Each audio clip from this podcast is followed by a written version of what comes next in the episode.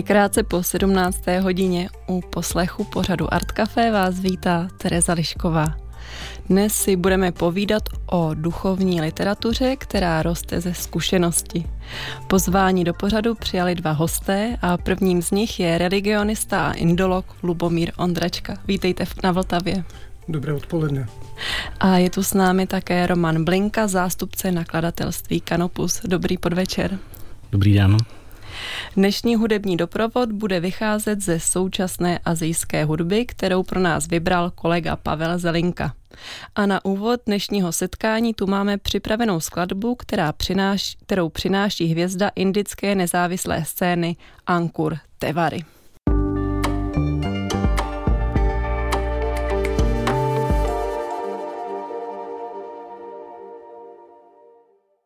To byl Ankun, Ankur Tevary, režisér, básník a také zpěvák a skladatel narozený v Bruselu. Název jeho letošní skladby, kterou jsme právě slyšeli, by, bychom mohli přeložit jako pomalu. Posloucháte Art Café, pořad, kde si dnes budeme povídat o duchovní literatuře a jejím usazení v tuzemském kontextu. Ve studiu se mnou sedí religionista a indolog Lubomír Ondračka a je tu s námi rovněž Roman Blinka, zástupce nakladatelství Kanopus a také místopředseda stejnojmeného spolku. Na začátek mám na vás oba stejnou otázku. Jaká kniha se vám vybaví, když se řekne duchovní literatura? Lubomíre. Tak v mém případě je to jednoznačné a to jsou žalmy, ale musím rovnou říct, že eh, ne v, ne ve všech překladech.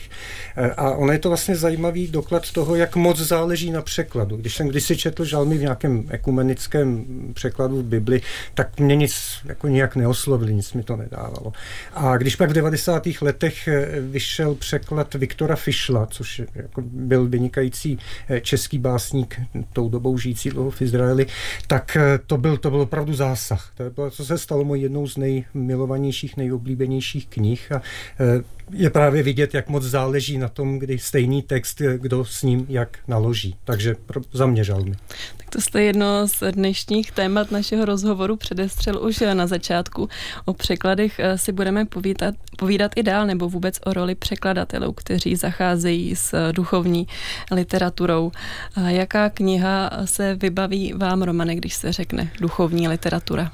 Eh, tak eh, i, i tou činností, kterou, eh, které se věnuji již opravdu skoro by se dalo říct desítky let, tak jsem tím určitým způsobem zasažen, takže by se dalo říct, že to je přímá stezka Květoslava Minaříka, kde vlastně, i když to není na první pohled vidět, tak on se snaží o jakousi syntézu nebo spojení uh, různých druhů jog a je to vlastně uh, něco, co je pod tímhletím názvem známé v Tibetu tak jako v podstatě cesta, která má vést relativně rychle k duchovnímu cíli, takže přímá stezka. A je to kniha, kterou se Květoslavu Minaříkovi podařilo vydat ještě za jeho života, abychom ji nějak ukotvili v čase? To je kniha, která eh, v podstatě jako eh, všechny knihy, které Květoslav Minařík vydal, eh, měly relativně obtížný nebo složitý osud. Přímou stezku Květoslav Minařík vlastně vydal, nebo podařilo se jim ji vydat prakticky 14 dní před začátkem okupace Československa, nebo vlastně protektorátu Čechy a Morava, eh, to znamená v roce 39 a bylo to vlastně na poslední chvíli a potom se ta možnost vydávat případnou další literaturu zase eh, zavřela. A takže eh, Vlastně potom to pokračovalo v roce 1945 vnitřním smyslem mnoho, nového zákona. A potom zase přišel konec díky teda komunistickému režimu. Nebo kvůli. Nebo ano, tam to díky by nebylo A úplně. Pak díky sametové revoluci se zase obnovilo eh, ta schopnost vydávat eh, právě texty Květoslava Minaříka. Ano, ona tam byla ještě jedna eh, krátká mezera, a to sice v roce 68-69, kdy se mu podařilo něco vydat vlastně v lidové demokracii. To byly krátké články, kterými chtěl vlastně oslovit širší veřejnost.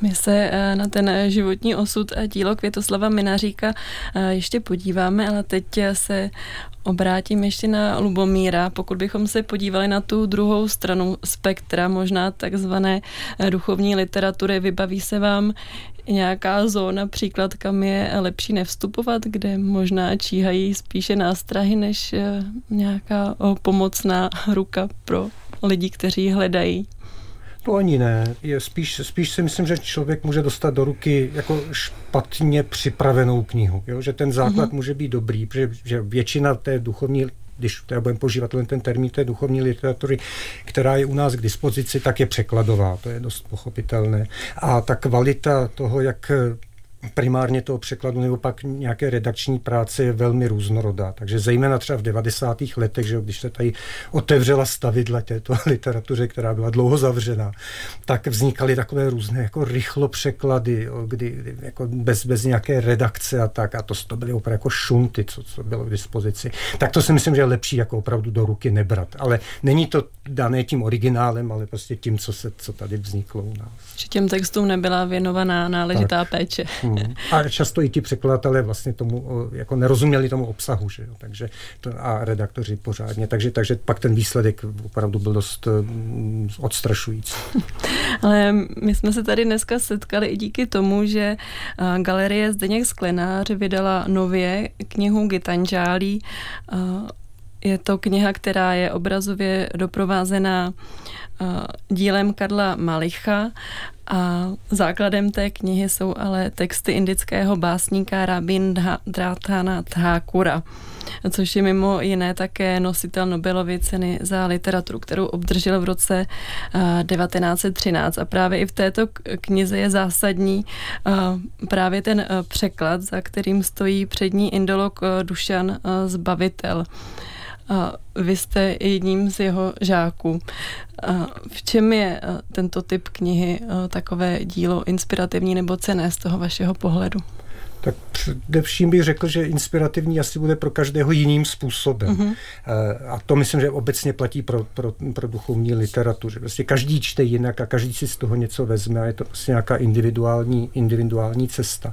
A Tahle ta kniha samozřejmě to je, to je opravdu, řekl bych, světová perla v, té, v tomhle žánru e, duchovní literatury. A ostatně vy jste zmiňovala, že Rabindranath Thakur e, dostal Nobelovu cenu v roce 13 a on ji dostal právě za tuhle knihu. Čili v tom zdůvodnění té komise, že tou dobou nebyly ještě k dispozici, bylo k dispozici velmi málo jeho překladů do, do angličtiny. Tohle byl vlastně jako tímhle tím překladem on udělal díru do světa. A a to, že ta komise rozhodla, ono to samozřejmě vždycky jako dobové, že byl nějaký politický kontext, nějaký duchovní kontext v té Evropě, to nějak vypadalo, ale, ale je vidět, že, že e, prostě po těch více než sto letech od toho jeho prvního vydání, kdy stále vychází znova jo, v překladech do různých jazyků, že tam, že skutečně prostě v té knize je něco, co oslovuje, e, oslovuje po celou dobu e, velké množství lidí. A, a, a, a myslím, že vlastně to vynikající zástupce tohoto žánru té duchovní literatury. E, nejlépe, ať si do každý přečte a uvidí, jestli v tom něco najde. No, to je asi dost zásadní tady u toho žánru. Asi tady úplně recenze e, funguje jenom do určité, do určité míry. A rozumím tomu správně, že e, tady ta verze knihy byla, ale nebyla překládaná z té angličtiny, ale z toho původního jazyka, nebo to bylo složitější? Ne, je to, je to mnohem, mnohem složitější, protože ten pod názvem Gitanjali existují dvě zcela odlišné básnické sbírky. A to první, kterou Thakur napsal v bengálštině, a to, to napsal v roce 1910. A ta má skoro 160 básní Poté mělo to nějaké své dějiny, osudy. Z určitého důvodu byl požádán, aby přivezl do Británie, když jel v roce 11 do Británie, aby přivezl nějaké ukázky své, své poezie v angličtině. A on, Thakur, převedl část básní z této bengalské Gitanjali do angličtiny, ale zdůrazňuji převedl, nikoliv přeložil, protože ta bengalské, ty bengalské originály. Ostatně asi by bylo dobré říct, co ten název Gitanjali vůbec znamená. On se skládá ze dvou slov. To první je Gita, což zná píseň.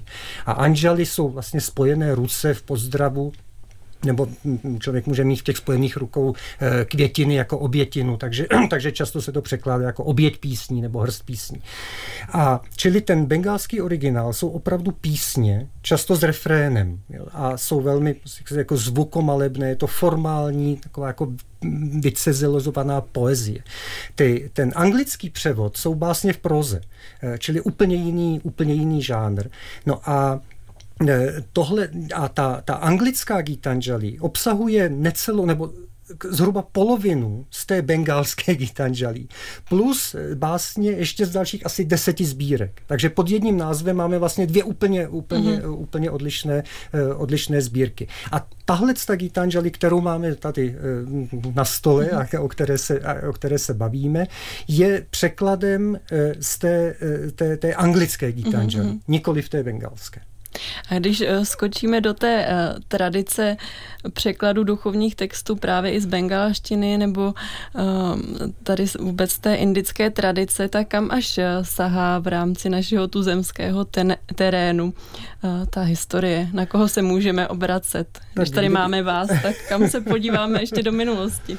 Tak mohli bychom se vrátit třeba až na začátek 18. století, ale, ale Ono záleží, jestli se budeme bavit o přímých překladech z těch jazyků, anebo zprostředkovaných, protože ty první překlady byly zprostředkované buď to přes latinu, němčinu a další jazyky. Eh, ty první přímé překlady eh, začínají až v polovině 19. století, dokonce jako prvním překladem z, eh, přímo ze sanskrtu. Jeho autorem byl ku podivu zde žijící německý indolog Schleicher, tak tomu se naučili česky a překládal do češtiny.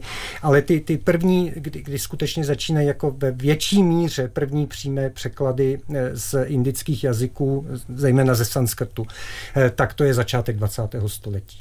Čili, čili vlastně, řekněme, 100 let máme zhruba jako tradici eh, takovýchhle přímých, přímých překladů. Mm-hmm. A já se teď obrátím na vás, Romane. Zmínili jsme, že organizace a nakladatelství, které dnes zastupujete, tady se jmenuje Canopus. Jaké podobenství tento název nese, co za ním stojí? Možná, že to je trošku realističtější než podobenství. On je to vlastně jeden z pseudonymů, pod kterým Květoslav Minařík musel vydávat některé své texty, aby se nedostal do potíží eh, buď eh, nebo hlavně teda s nějakou státní bezpečností, která nebo ještě vlastně za druhé světové války s gestapem, která nebo a ty režimy vlastně neustále pásly proti nebo po tady těchto těch zdrojích a bylo vlastně podstatě životu nebezpečné eh, něco takového vydávat eh, nebo i jen rozšiřovat. Takže Canopus eh, je sice vlastně název druhé nejjasnější hvězdy, jak jsem si taky zjistil, na obloze, ale hlavně to bylo teda jedno z jmen, které si zvolil pan Minařík a které potom, pro které se potom rozhodlo vlastně v určité radě, eh, která se eh, nějakým způsobem zase rozhodovala o tom, jak a pod jakou formou vydávat eh, knížky v těch 90. letech, když už to bylo možné. Právě to nakladatelství Kanopus dělá, že vydává knihy a zejména tedy knihy, které k vydání připravil buddhista Květoslav Minařík. Jeho jméno je možná veřejnosti méně známé než například jméno Františka Drtikola, který se proslavil i díky své fotografické praxi, kromě té praxe duchovní. Když se podíváme na příběh Květoslava Minaříka, tak odkud pocházel? Kdy ten jeho příběh začíná? Uh, tak uh, když to vezmeme tedy uh, opravdu Květoslava Minaříka, tak uh, tam je možné říct, že uh, jak tady kolega zmiňoval, uh, že ten začátek těch překladů je někdy 20. století, tak on se narodil 1908 a v podstatě, když si člověk představí tu situaci, ve které to bylo, tak eh, za několik roků nastala první světová válka eh, a potom hospodářská krize. Eh, to znamená, že samo o sobě to nebylo jednoduché prostředí a vlastně on jako v podstatě tuším šest, šestiletý přišel o otce, to znamená zůstal vlastně s matkou a jak to sám definuje, eh, on, ta rodina vlastně padla na sociální dno a prakticky jemu bylo znemožněno eh, nebo eh, vlastně nemohl navštěvovat školu, tak jak je to možná běžné pro nás, protože byl vlastně nucen živit rodinu. A tím se stalo, jak sám píše, že ze základní školy prakticky absolvoval necelé čtyři roky. A e, s tím taky souviselo to, že před sebou vlastně neviděl žádnou perspektivu, protože prostě po necelých čtyřech letech základní školy, když i potom se vyučil vlastně pekařem, tak e, vlastně neviděl žádné alternativy, jak by mohl vlastně žít e, normální život.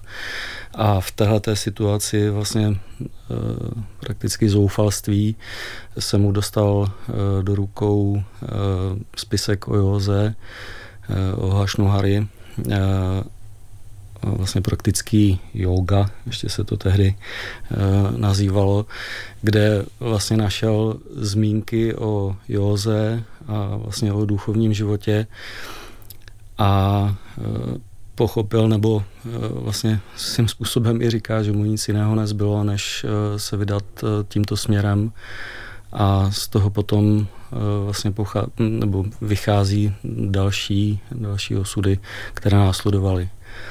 My se k těm dalším osudům, kam až Květoslav Minařík došel a kudy tam šel, ještě dostaneme, ale v tuhle si, chvíli si pustíme hudební ukázku, kterou přináší Sony Sin, smíšek z americké dechovky Red Bara, která propaguje indickou hudbu už více než dvě dekády.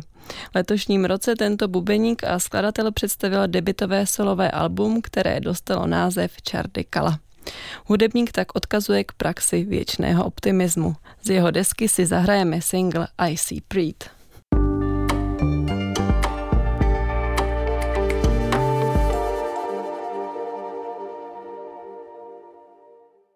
To byl hudebník Sony Sin a my se vracíme k rozhovoru o duchovní literatuře. V prvním vstupu jsme otevřeli tu cestu, kterou buddhista Květoslav Minařík začal, vycházel z takových neutěšených eh, drsných poměrů a kam se tedy skrz to, tu vlastní usilovnou praxi duchovní a i skrz setkání s nějakými texty duchovními dostal?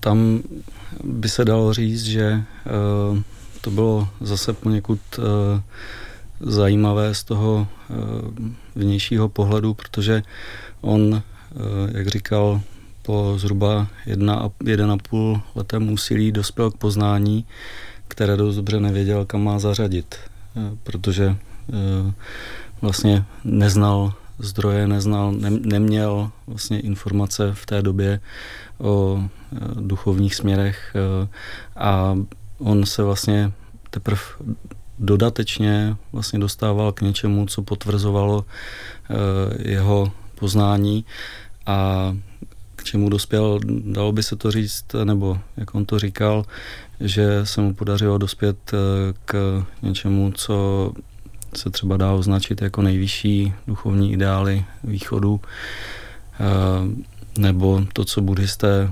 označují termínem žádná další poznatelná země. A samozřejmě na základě toho se potom eh, snažil eh, jednak eh, to své poznání předat lidem a poté taky vtělit ho nějakým způsobem do knih.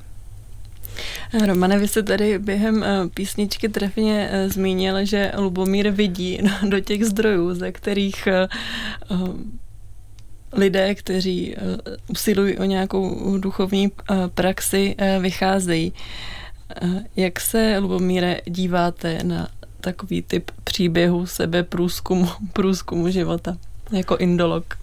S obdivem. Já vždycky prostě jako mám respekt vůči komukoliv a čemukoliv v okamžiku, kdy je to poctivé a, a e, Minaříka ostatní, ostatní duchovně hledající, řekněme u nás v tom 20. století, tak e, ty, ty největší a nejznámější, ta nejznámější jména, to byly opravdu velmi poctiví hledači a, a, a to, to, to já oceňuji.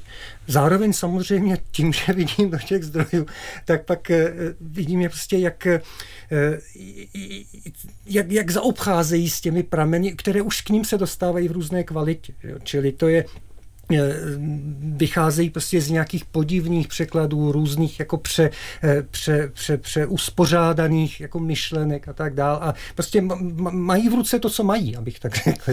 A s tím nějak, s tím nějak pracují. A, a často velmi originálně, někdy velmi fundamentálně, to jako jsou, to jsou ty přístupy různé. Takže já si říkám, obecně bych řekl, že se na to dívám jaksi s, s respektem, někdy přímo i s obdivem, eh, ale, ale zároveň prostě vidím, že je to, nebo do jaké míry je to daleko eh, od těch eh, jakými indických eh, originálních myšlenkových náboženských duchovních proudů.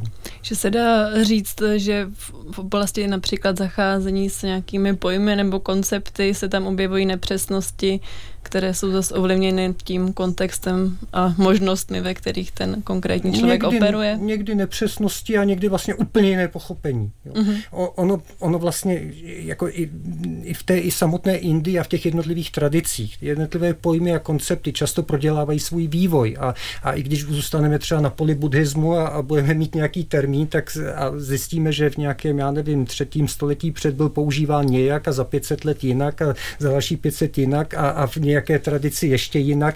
Takže eh, to, pole, jo, celé to spektrum těch, těch eh, tradic, pojmů, konceptů je nesmírně široké.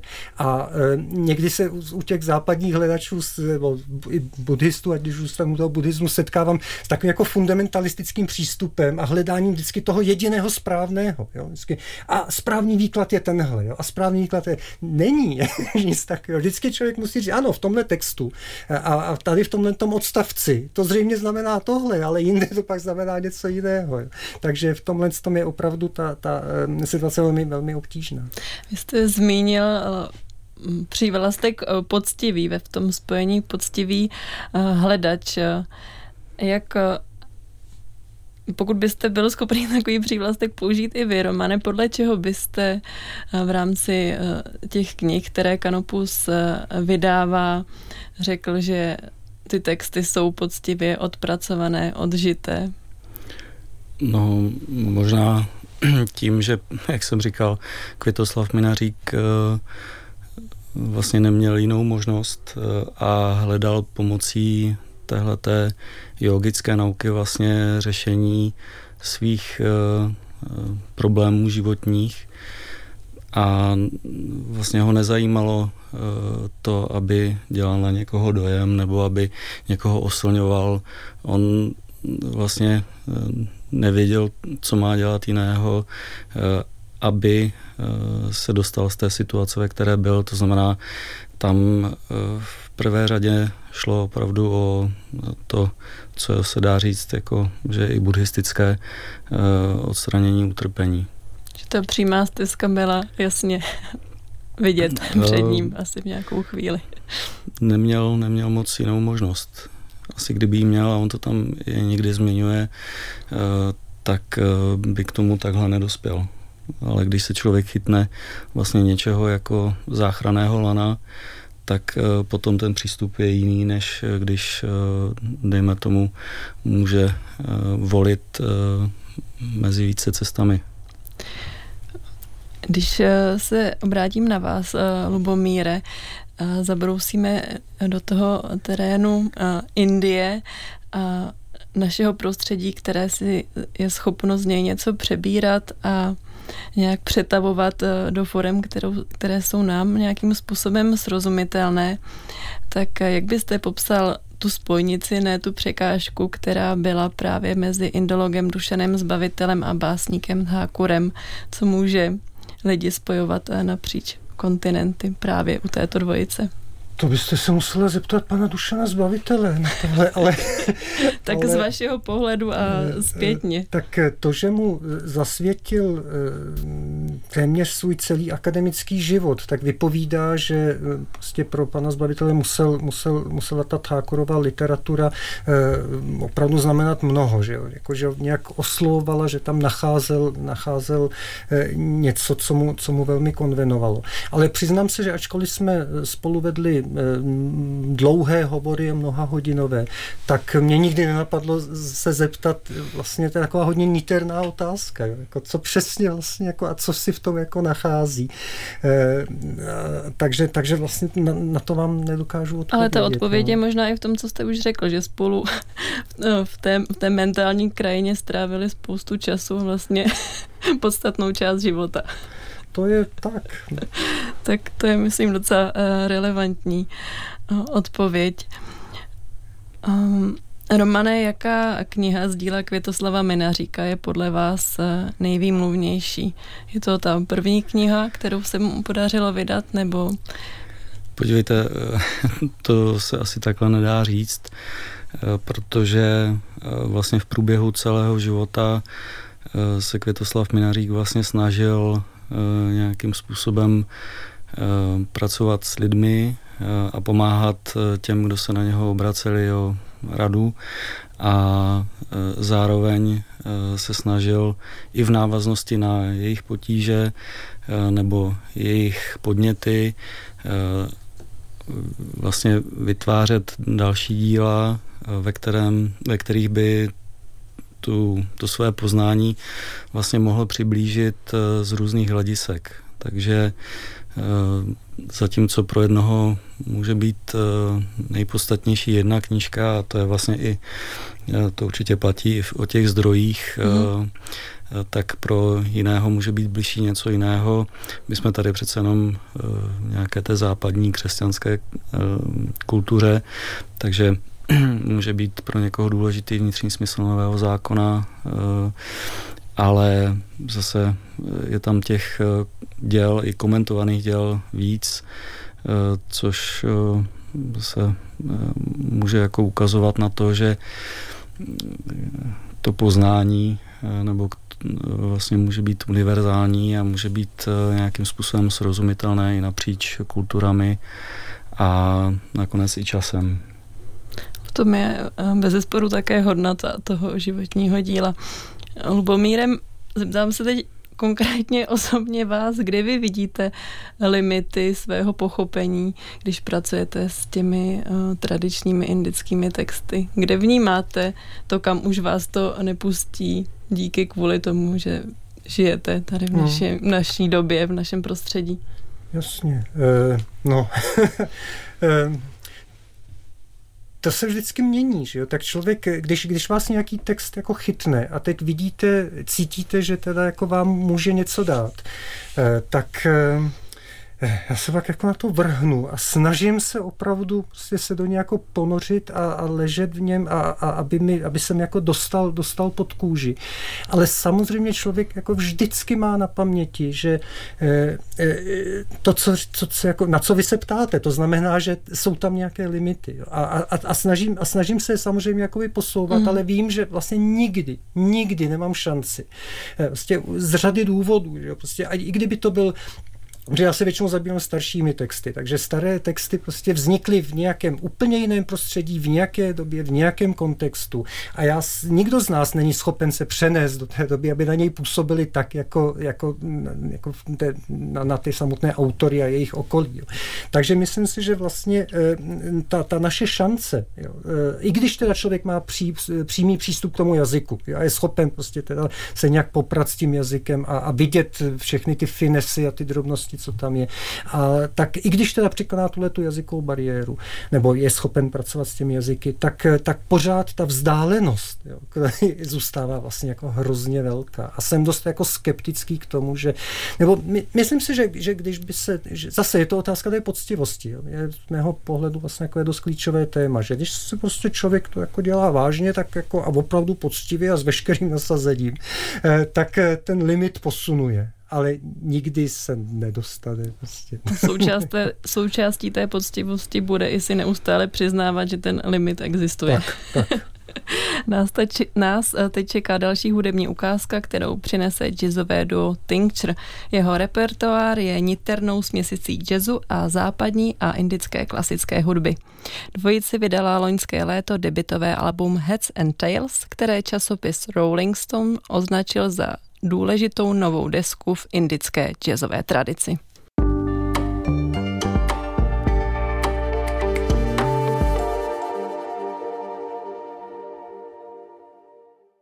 To byla skladba Serpentine, o které její autoři tvrdí, že je ukolébavkou pro hada.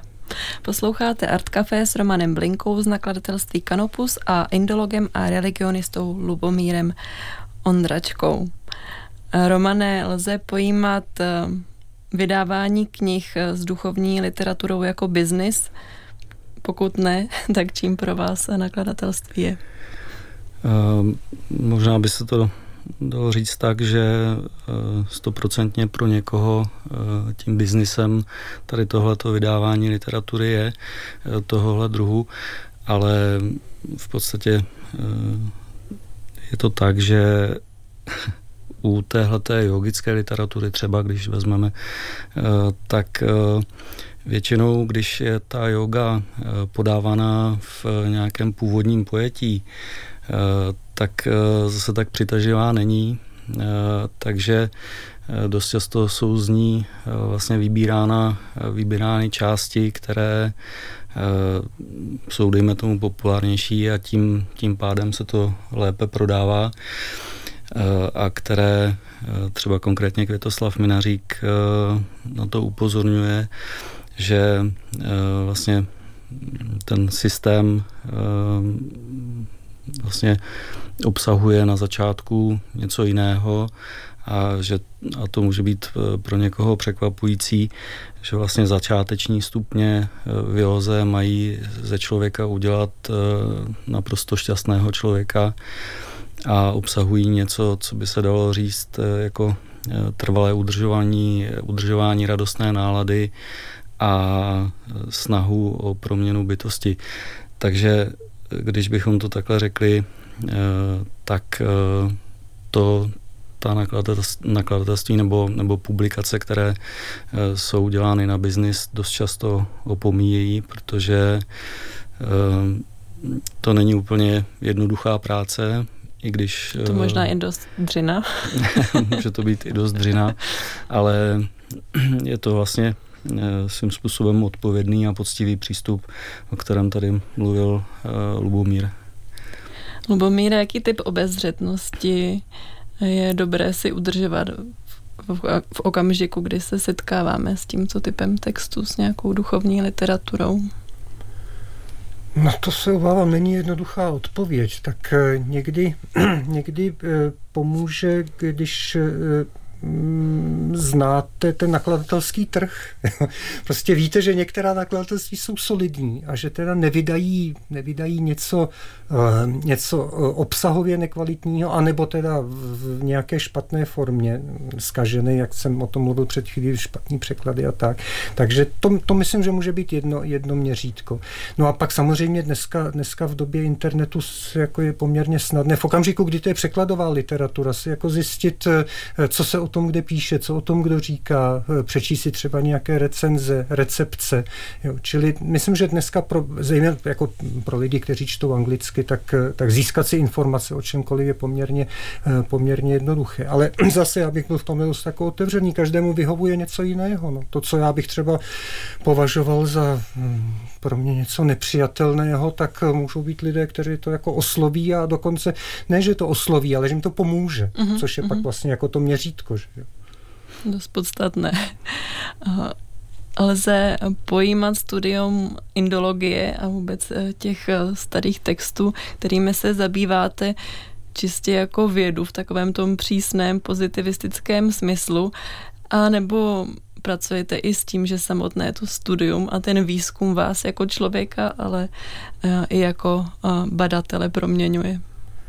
Já myslím, že téměř bez výjimky platí to druhé. Já popravdě řečeno neznám mnoho, nebo jistě se najdou, nebo vím o výjimečných eh, jedincích, jak, jak, badatelích, kteří to má, mají, myslím, jako práci jakoukoliv jinou. Jo? Čili jestli by dělali tohle nebo tohle, tak zrovna nějakou shodou okolností dělají indologii a naučili se sanskrt a pár ještě třeba nějakých dalších jazyků. A, a tak se šťourají v těch textech a tak dále. Jo. Ale, ale to je opravdu výjimka. Jo. Drtivá většina lidí a, a i mý indologičtí přátelé v mém okolí, tak to jsou teda většinou lidi, co se zabývají, zabývají jogou, tak to ještě, tak eh, oni jsou většinou sam, sami, sami jogini. A když se podíváte třeba na největší světové budhology, tak oni byli buď to přímo sami buddhisti, nebo opravdu jako ten buddhismus je zjevně oslovoval a tak dále. Čili myslím, že, že v drtivé většině případů platí ta provázanost, že když se, eh, když se indolog něčím zabývá, tak k tomu má nějakou někdy reflektovanou,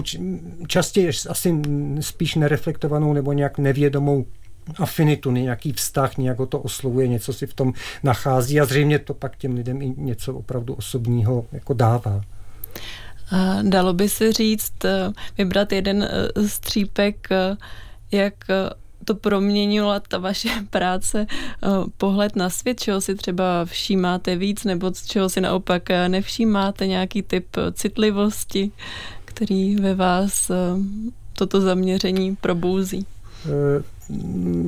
Myslím, že jsem mnohem citlivější vůči slovům a jejich významům. Ono prostě, když se naučíte nějaký takovýhle starší jazyk nebo několik dalších jazyků a, a snažíte se překládat a snažíte se hledat ty, ty původní, ty, ne, původní ty, ty významy v tom daném kontextu, tak najednou člověk začne být, začne být mnohem citlivější vůči jazyku a vůči, vůči užívání slov a, a, a vůči, vůči tomu, jak, jak, jak, se, jak se vyjadřují různé skutečnosti. Takže to myslím, že na mě bylo, už, už od studií, že to na mě mělo jako velký vliv.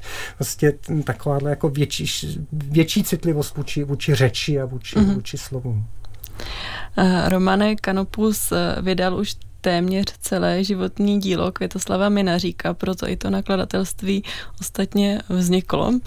Co ještě chybí? Vlastně chybí eh, několik snad drobných eh, textů, eh, které dodatečně, dejme tomu, byly nalezeny v eh, archivu a tak, abychom chtěli vydat ještě několik nedokončených textů a v podstatě jenom abych vysvětlil drobné texty, to byly vlastně práce, které Květoslav Minařík dělal prakticky buď všeobecně, tam ty byly zveřejněny například eh, v knížce, která se jmenuje Yoga v životě současného člověka a kde vlastně eh, taky popisuje, eh, jak se má začít a zdůvodňuje proč. To znamená, že tam mluví o takzvané malé joze, což jsou vlastně první dva stupně jama a niyama. A vlastně přirovnává to k tomu nebo eh, říká na základě své zkušenosti, že to je vlastně eh, něco, čím se člověk může proměnit eh, z pesimisty na optimistu nebo dosáhnout vlastně výsledků ve svém prožívání ve směru kladných nálad a, a něčeho, co by se třeba dalo označit jako radost. To znamená, tohle jsou ty drobné práce, které zatím vyšly v, ve třech knihách patrně. jestli to dobře počítám, a které bychom chtěli určitým způsobem seřadit do e, nějakého souboru. Uh-huh. Vy v nakladatelství pracujete i s formátem audioknihy, čí hlas jste vybrali pro načtení těchto textů? Nevím, jestli by se mu to líbilo kolegovi, ale je to, je to herec uh, Bronislav Kotiš, který uh, vlastně nahrává i uh, texty do rozhlasu jiného druhu a který byl tak hodný, že uh, vlastně byl ochotný uh, s náma uzavřít smlouvu o vytváření těchto těch textů, ale samozřejmě je to limitované jeho zatížením. A tak je, myslím, vůbec přínosem, že tento formát v nakladatelství máte, nebo pro některé to, to může být dobrá cesta, jak se k těm textům dostat. Uh, Lubomíre, uh, my jsme se tady dneska dívali na tu mezikulturní výměn, výměnu mezi oblastí Indie a střední Evropy. Uh, hleděli jsme hodně do minulosti, ale když se podíváme do přítomnosti, tak jaká díla jsou v té překladové tradici dnes živá, jaká se překládají?